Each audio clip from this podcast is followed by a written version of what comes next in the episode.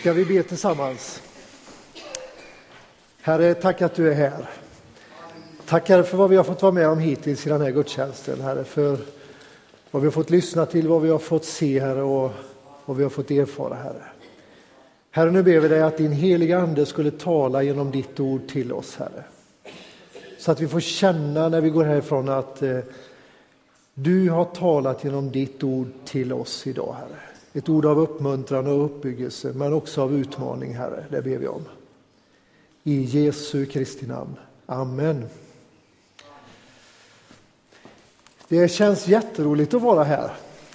Jag har inte predikat på några helger. Du vet, som pastor, så påskhelgen, då vill man predika. Och jag satt hemma som en äggsjuk höna hela påskhelgen och hade ingen att predika för. Så min fru hade ett elände. Så hon befinner sig på intensiven just nu. Ja, hon jobbar där alltså. Ja, ja det kan bli fel det här. Ja. Eh, men nu så får jag predika två gånger idag. Eh, först nu ska jag predika här och sen tänker jag ta den en gång till så ni säkert kommer ihåg den. Nej, jag ska predika på ett annat ställe lite senare idag. Temat för den här söndagen är vägen till livet. Och eh, Sist jag predikade här, det var några, ett par månader sedan, så predikade jag om eh, kampen mot ondskan. Och däremellan har vi firat påsk. Och påsken är ju det tillfället då ondskan besegras för att livet skulle göras möjligt. Alltså, Gud besegrar ondskan genom sin son Jesus Kristus för att livet skulle vara möjligt för dig och mig. Det eviga livet genom tron på Jesus Kristus. Och det är det det handlar om idag. Vägen till livet. För ett par dagar sedan så satt jag i ett samtal med en man eh, som är betydligt äldre än mig. Och vi samtalade om Jesus Kristus och om tron. Och så säger han, för mig är det så här att när Gud, när Jesus kommer till jorden så är det Gud som kommer till jorden i Jesus Kristus. Det är Gud som blir människa. Och så förde vi ett samtal utifrån detta och sen fick vi be tillsammans och så fick vi känna wow, Gud har blivit människa i sin son Jesus Kristus för att du och jag ska ha möjlighet till evigt liv. Inget mindre. Inget mindre. Det är fantastiskt. I, i måndags och tisdags, ja, söndag till onsdag så befann jag mig på en konferens i London, en ledarskapskonferens i Royal Albert Hall. Måndag och tisdag. Ungefär 60 nationer var representerade. Vi var ungefär 6 000 deltagare. Och det var en ledarskapskonferens som hölls i Alfas eh, regi kan man väl säga. Och det som genomsyrar hela den konferensen och, och, budskapet det var vänskapen, det var gemenskapen, det var relationen till Jesus Kristus som i ett paket av lovsång, tillbedjan och mycket tro gör att man känner sig så uppmuntrad. Hela kyrkofamiljen var samlade från hela, alla världens hörn och så här med ett gemensamt fokus. Tänk han som har dött och uppstått för våran skull, han vill att vi ska dela det vidare med en till. Och det är häftigt. Visste ni förresten att Alfa, vi, vi har ju Alfa-kontoret här och ni som inte varit uppe och hälsat på oss än, det är ju nästan, ja, det är nästan böter på det. Eller hur Rebecka? Ja, ja. Och böterna går direkt till Alfa. Ja, precis. Det var en ny grej. Ja. Ja. Nej, men, men visste ni att under 2013 så var det 2,8 miljoner människor som gick en alfakurs bara i Lidköping. Nej, worldwide. Totalt så är det 24 miljoner människor nu som har gått en alfakurs. Och målet är att 2020 så ska 100 miljoner människor ha genomfört en alfakurs. En annan intressant sak när det gäller alfa, ni får lite sånt här re reklaminslag nu i introt till predikan, att det finns något som heter fängelsealfa. Vet ni att det finns fängelsealfa i 76 länder? Alltså då man går in på fängelset och man håller en alfakurs med, med, med de som är personerna som är intagna där då, internerna. Och det är 320 000 människor worldwide som har gått en alfakurs på fängelser. Det är fantastiskt. Jag fick lyssna till en man som har kommit till tro genom fängelset och hur han ställer sig när han kommer ut efter dagen om den heliga ande där i korridoren någonstans på fängelset. Och han var en skräck för alla fångvakter för han var livsfarlig. Ja, det var han nog verkligen med. Och så skriver han, skriker han bara ut så här, It's real! Och fångvakten säger, vad, vad, vad är det som är verkligt? säger de. Jesus Christ! Säger han då. Han hade fått tag på det. Han hade funnit vägen till livet. Han hade fått tag på Jesus Kristus. Nu så fick vi se en bild på storbildsskärmen hur han sitter med ett barn i sitt knä och två barn vid sidan av sig och sin fru. Och han har fått jobb, han är utsläppt ur fängelset. Han lever ett vanligt liv. Alltså vägen till livet i Jesus Kristus förvandlar människor. Det tycker jag är häftigt. Nu ska vi ta dagens text som predikan utgår ifrån och det är Johannes 15, vers 15 till 17. Därifrån tänker jag predika idag. Jag kallar er inte längre tjänare, ty en tjänare vet inte vad hans herre gör. Jag kallar er vänner, därför att jag har låtit er veta allt vad jag har hört om min fader. Ni har inte utvalt mig, utan jag har utvalt er och bestämt er till att gå ut i världen och bära frukt. Frukt som består. Och då ska Fadern ge er vad ni än ber honom om i mitt namn. Detta befaller jag er, att ni ska älska varandra. Jesus han säger så här, jag kallar er vänner. Jesus Kristus vill alltså kalla var och en av oss för vän. Han är vän till dig. Han kallar var och en för sin vän. Alltså du och jag, vi har möjlighet att få ett förhållande med Jesus som en god vän, kamrat till himmelens och jordens skapare. Genom Jesu död så möjliggörs en vänskapsrelation med Jesus Kristus för dig och mig. Det är ett oerhört högt pris Jesus betalar för din och min vänskap med honom. Men det är en signal till församlingen, till mig som enskild kristen. Att leva i vänskap med varandra och med Jesus Kristus. När Jesus kallar oss för vänner och inte för tjänare så ger det, det vill ge dig och mig en trygghet i relationen med Gud. Jag kanske sa det sist när jag predikade här men då blir det repetition nu i sådana fall. När min mamma fick ett sjukdomsbesked som skulle leda till döden. Det var julveckan 2004. Sedan eh, på vårkanten 2005 så sitter jag hemma i soffan i Borås hos min mamma och pappa. Och så sitter jag jämte mamma i soffan och så tittar hon på mig så här. Hon som har varit kristen hela sitt liv. Så tittar hon på mig och säger så här. Anders, räcker min tro? Alltså håller den ända in i evigheten? Och då så slår vi upp Bibeln, jag och mamma där i soffan och så läser vi första Johannes 50 kapitel och den trettonde versen. Detta skriver jag till er som tror på Guds sons namn för att ni ska veta att ni har evigt liv. Yes! Så tittar jag på mamma, tittar jag henne i ögonen och säger så här, mamma, din tro räcker. För Jesus kallar dig och mig för vänner genom tron på Jesus Kristus. Ibland kan man ju känna så här att jag duger inte. Vi klassar ner oss själva så tänker vi, jag duger inte. Jag är inte tillräckligt bra, jag är inte tillräckligt duktig, jag beter mig inte som man borde göra. Jag har ju de här lasterna, jag har ju de här problemen och så vidare och så vidare och så vidare. Vet ni vad det står i Matteus 11 och 28? När Jesus tittar på Judas innan han ska förråda honom så säger Jesus så här till Judas, min vän, nu har du gjort ditt.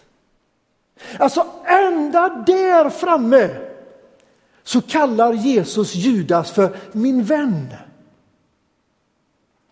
Alltså förstår vi då hur djupt det här är när Jesus vill kalla dig för sin vän? Hur viktigt det är för honom att du känner det. Du är hans vän.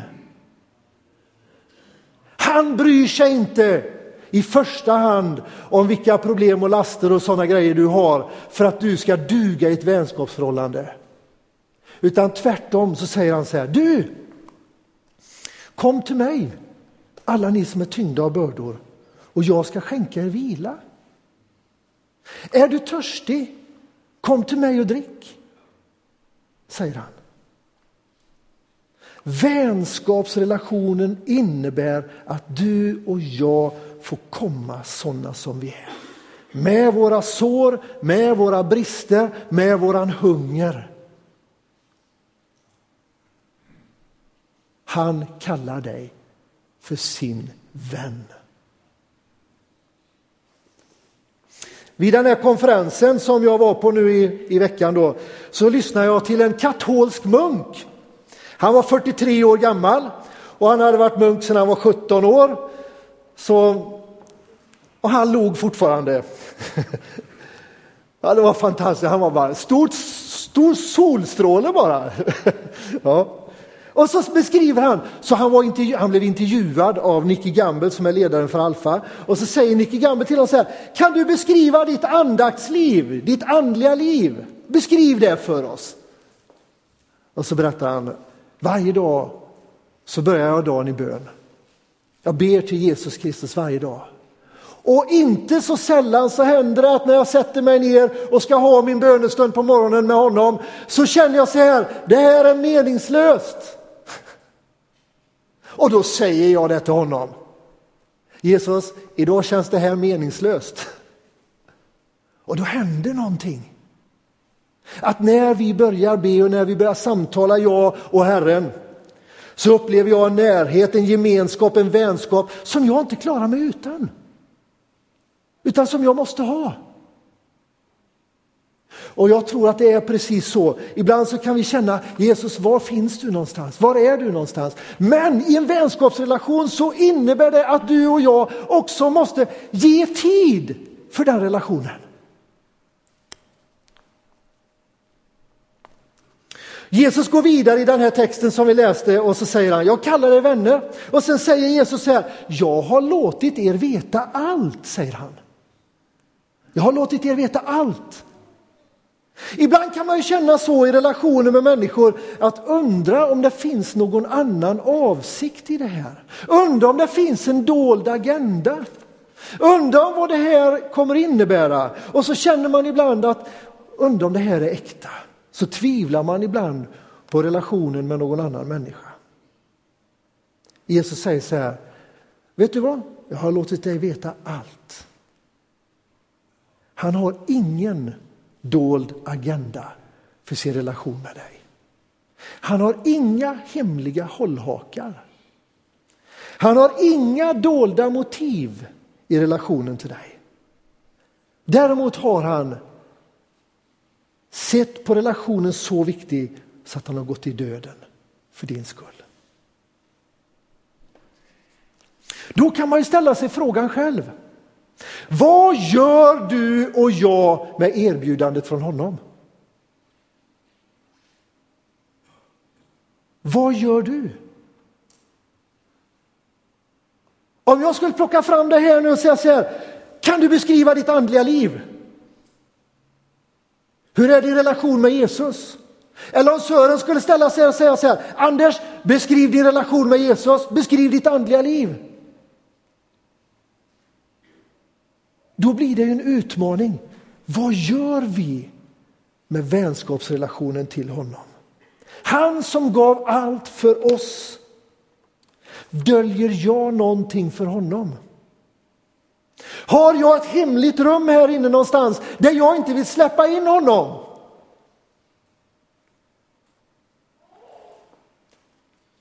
Är det kanske så att just idag så skulle du och jag behöva öppna det där hemliga rummet och säga Jesus, du har gett allt för mig. Jag vill ge detta också till dig.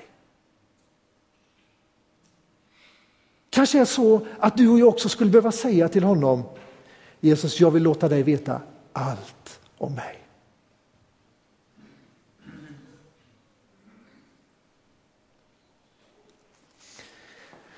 Första punkten var detta av 14, nej, nej, nej, av tre, av tre, jag lovar. Och då handlade den om vän med Gud, att Jesus vill vara din vän och hur du och jag hanterar den frågan. Nästa punkt handlar om vänskapen i församlingen.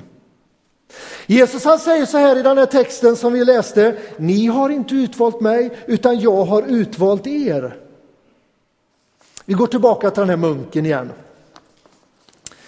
Så sitter han där framme i Royal Albert Hall och blir intervjuad och så, så säger han så här. Om du ska ge ett avslutningsord till allt folket som lyssnar här, vad vill du säga då? Frågar Nicky Gamble honom. Då säger han så här. Ja, vi har försökt organisera ekumenik och enhet på teologisk nivå. Det går inte. Vi har försökt organisera ekumenik och enhet på biskopsnivå. Det går inte. Men på gräsrotsnivå så funkar det. Och där är ju du och jag. Vi står ju på samma nivå. Det är här enheten kan funka. Det är här den kan börja växa. Det är här den kan gro. När du och jag bestämmer oss för att vi vill åt samma håll. När enheten mellan Guds folk får födas fram ur ett gemensamt mål, en gemensam längtan. Där vi vill se ett Lidköping som blir förvandlat, förändrat. Där Jesus Kristus ska få bli känd och trodd i ännu en genom Kristi kropp i vår kommun. Det är då det kan börja röra sig.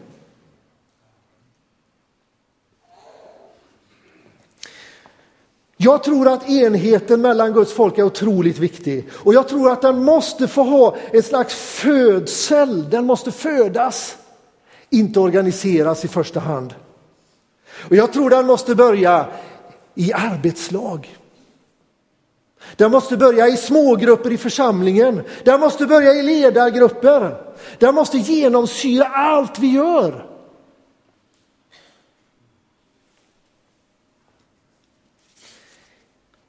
Det blir mycket London. Jag kom in för några månader sedan i ett personalmöte i den här församlingen som också har Alfa International. Och personalmöte där, då sitter man inte runt ett runt bord så här tre, fyra stycken. Utan då är det en kyrka med 200 personer i. Och då kan man fundera på hur skapar man enhet där? Varje vecka är det en person som får gå fram och så får hon eller han berätta. Det här är min väg till Kristus. Och så lär man känna någon till. Och sen så får någon komma fram och berätta, hur har din vecka sett ut? Jo, vi har gjort det här. Och så delar man med sig. Man delar livet hela tiden. Jag tror det är så enhet och gemenskap kan få byggas i våra gemenskaper runt omkring. När vi börjar dela det som är livet i Kristus. Och vardagslivet. När vi vågar visa både styrkor och svagheter och vår sårbarhet och våra, vår längtan. När gemenskapen är inkluderande och inte exkluderande. När gemenskapen är och blir människovänlig och inte människofientlig. När gemenskapen är beredd på multiplikation och inte isolation.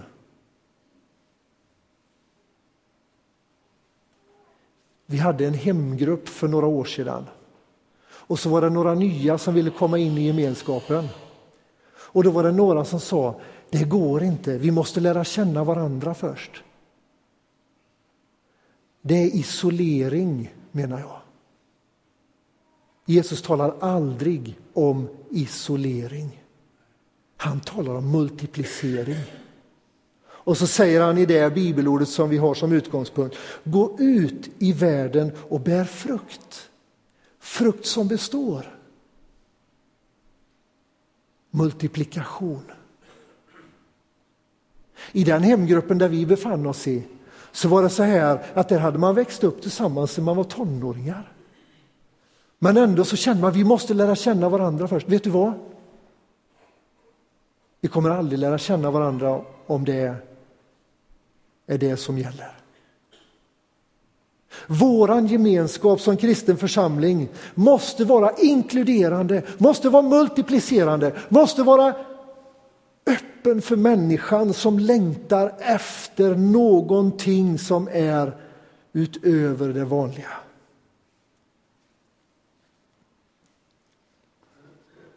För församlingen är Guds redskap för att dela evangeliet. Jag tror att människor kan komma till kyrkan av många olika anledningar. Det har jag inte minst märkt när det gäller konfirmander. Varför går du och konfirmerar dig? Ja, morsan vill. Ja, det är ett bra skäl, tänker jag. Varför går du och konfirmerar dig? Ja, jag har blivit lovad en ny synt. Ja, det är ett bra skäl, tänker jag.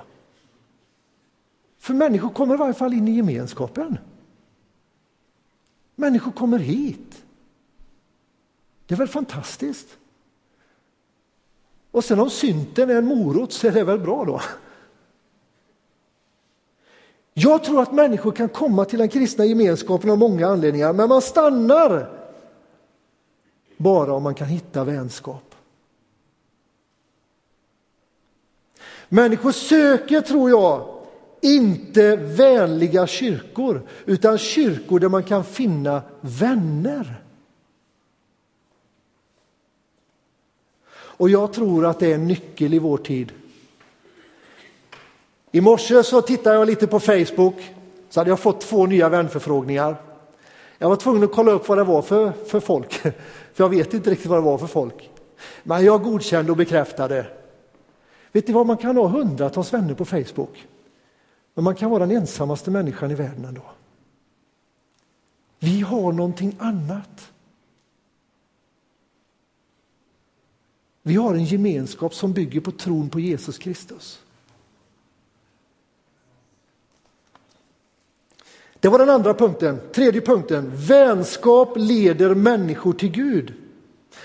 Vägen till livet är ju det här temat. Och då tänker jag att vägen till livet handlar om att leda människor in i en levande relation med Jesus Kristus. Man säger i en människas omvändelse så ingår mellan fem och tio personer som är involverade för att dra en människa fram till korset. Man säger vidare att om en människa ska stanna i den kristna gemenskapen så behöver han eller hon fem till sju nya kontakter.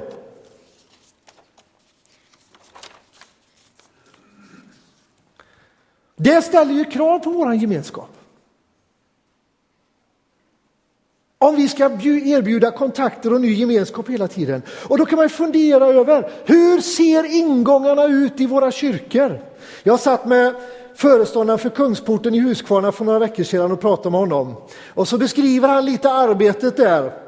Hur de har det i, i Kungsporten där. De har gym och de har idrottshall, de har second hand och de har dagis och de har konferenslokaler och de har café med lunchservering. Och de planerar ett sånt här trygghetsboende. I höstas passerade de 600 medlemmar. Och när då pastorn Hans Jansson, som han heter, sitter med församlingsledningen så säger han så här, ja men nu siktar vi på 700 då, säger han. Och så säger församlingsledningen, ah, det är väl lite väl va, sikta på 700 nu liksom. Och så nu för några veckor sedan så passerar de 650 medlemmar. Och så säger Hans så här, vi har många förgårdar. Alltså vi har många mötesplatser för människor där människor kan få möta någon i församlingen, möta något av det församlingen gör, få, få en bild av vad det är vi håller på med. Alla som går på vårt gym kommer inte in i församlingen. Men de har en pastor som har en halvtidstjänst bara för att jobba i gymmet. Och så vidare och så vidare. Och jag tror faktiskt att det är så här att förgårdarna in i våra gemenskap inte ska underskattas. Utan de kan börja bygga relationer med människor, börja bygga vänskap med människor, börja för att visa på vägen till livet för människor. Vår kollega som gick bort för något år sedan som heter Bengan, Bengt Wennman som ni känner till. Han sa vid något tillfälle så här på sin göteborgska. Skillnaden på en som tror och en som inte tror. Det är att vi är fattiga tiggare bägge två. Det är bara det att jag som troende har hittat brödet. Och nu är det min sak att visa den andra tiggaren var brödet finns. Ja. Det är det det handlar om. Jag var med om en härlig grej i kaffestugan här för, några, för någon vecka sedan. Vi satt och drack kaffe här ute, bara det är ju härligt. Kaffe ska ju aldrig underskattas, eller hur? Nej. Och så kommer det in en luffare. Han kliver in här i kaffestugan. Och Eva som jobbar i kaffestugan, hon ser honom direkt. Och så går hon fram till luffaren. Nu är ju inte du någon luffare, men nu får du vara nu en stund. Det är okej okay, eller? Ja. Vill du ha lite kaffe? Ja, ska du svara. Ja. Vill du ha en smörgås? Ja, vill du ha. Ja. Och så fick den här luffaren sin kopp kaffe och sin smörgås. Och så fick han sitta ner vid ett bord och dricka sitt kaffe och äta sin macka.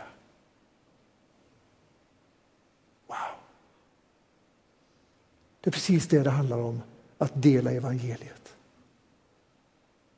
Att se en människas behov att bekräfta en människa. Att lyfta en människa. Du har ingen aning om vad ditt liv sätter för spår i andra människors liv.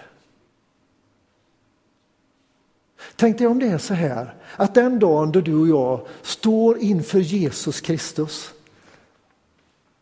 och så säger han så här, kallar han dig vid namn säger han. Anders, jag skulle bara vilja visa. De här människorna har du varit med och pekat på vägen till livet. Och så får du vända dig om och så får du se människor som du inte anade att du har varit med och påverkat. Genom att du har sett, du har bekräftat du har bjudit på en macka. Du har bjudit på en kopp kaffe. Du har lyssnat. Du har tagit ett samtal. Du har gått med till sjukhuset. Du har gått med till vårdcentralen. Du har varit med i tingsrätten. Du har suttit med vid sjukbädden. Och så vidare och så vidare. 1938 så var det en engelsman som befann sig i Tjeckoslovakien av en tillfällighet på semester eller resa eller någonting. Då kom det fram judar till honom och så säger de så här. Kan du hjälpa våra barn ut ur Tjeckoslovakien? Annars kommer de att dö här är vi rädda för. Han hjälpte 664 familjer att få ut något barn. De övriga familjerna som befann sig kvar i Tjeckoslovakien då, de mördades under Hitler. 50 år senare, 1988, så hittade hans fru en väska med massa papper i. Och så plockar hon upp papperna och frågar hon sin man, vad är det här? Ja, det var en grej jag gjorde 1938. Han hade glömt det. Och så börjar hon läsa så står namnen på alla de här barnen som han hjälpte ut ur Tjeckoslovakien. Och, och hon tog det till någon sån här journalist som börjar spåra alla de här. Man hittar 221 personer fortfarande som fortfarande var i livet. Så samlar man ihop de 221 personerna och så gjorde man ett Här är ditt liv-program utan att han hade en aning om vad det skulle handla om. Så sitter han där på läktaren och det är Här är ditt liv och så sitter det fullt med folk bakom honom. Och jag såg en filmsekvens på detta. Så säger hon som har det här programmet, ni som tillhör den här gruppen som blev räddade ifrån Hitler 1938 i Tjeckoslovakien ställer upp. Och så reser sig hela läktaren upp. Och så tittar mannen sig om. Och så ser han, wow, han hade glömt det.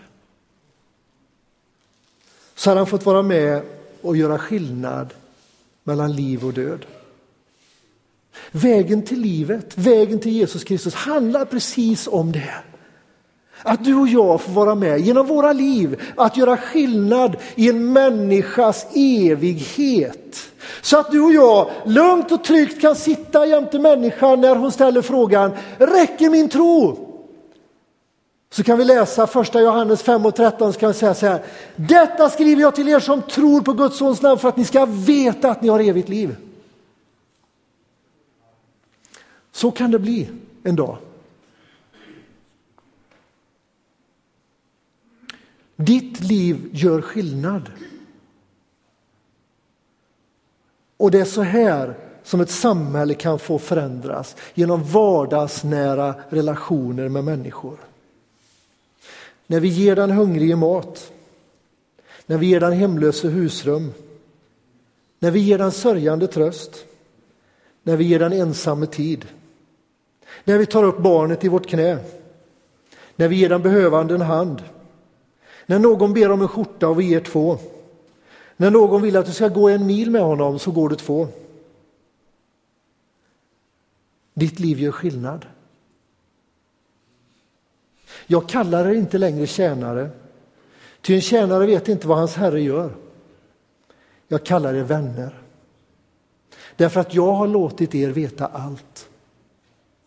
Ni har inte utvalt mig, utan jag har utvalt er och bestämt er till att gå ut i världen och bära frukt. Frukt som består. Och då ska Fadern ge er vad ni än ber honom om i mitt namn. Detta befaller jag er, att ni ska älska varandra. Ska vi be tillsammans?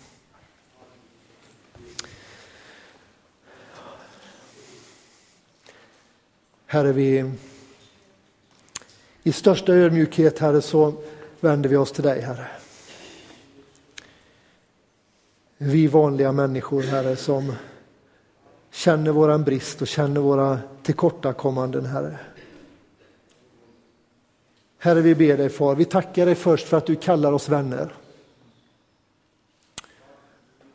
Vi ber dig, Far, att församlingarna i vår stad ska få vara med och göra skillnad i människors liv och få vara gemenskap där människor känner att de kan i lugn och ro få söka och finna dig. Så ber jag far att du ska hjälpa oss att se att vi kan få vara med och göra skillnad i ännu en människas liv, Herre. I Jesu namn. Amen.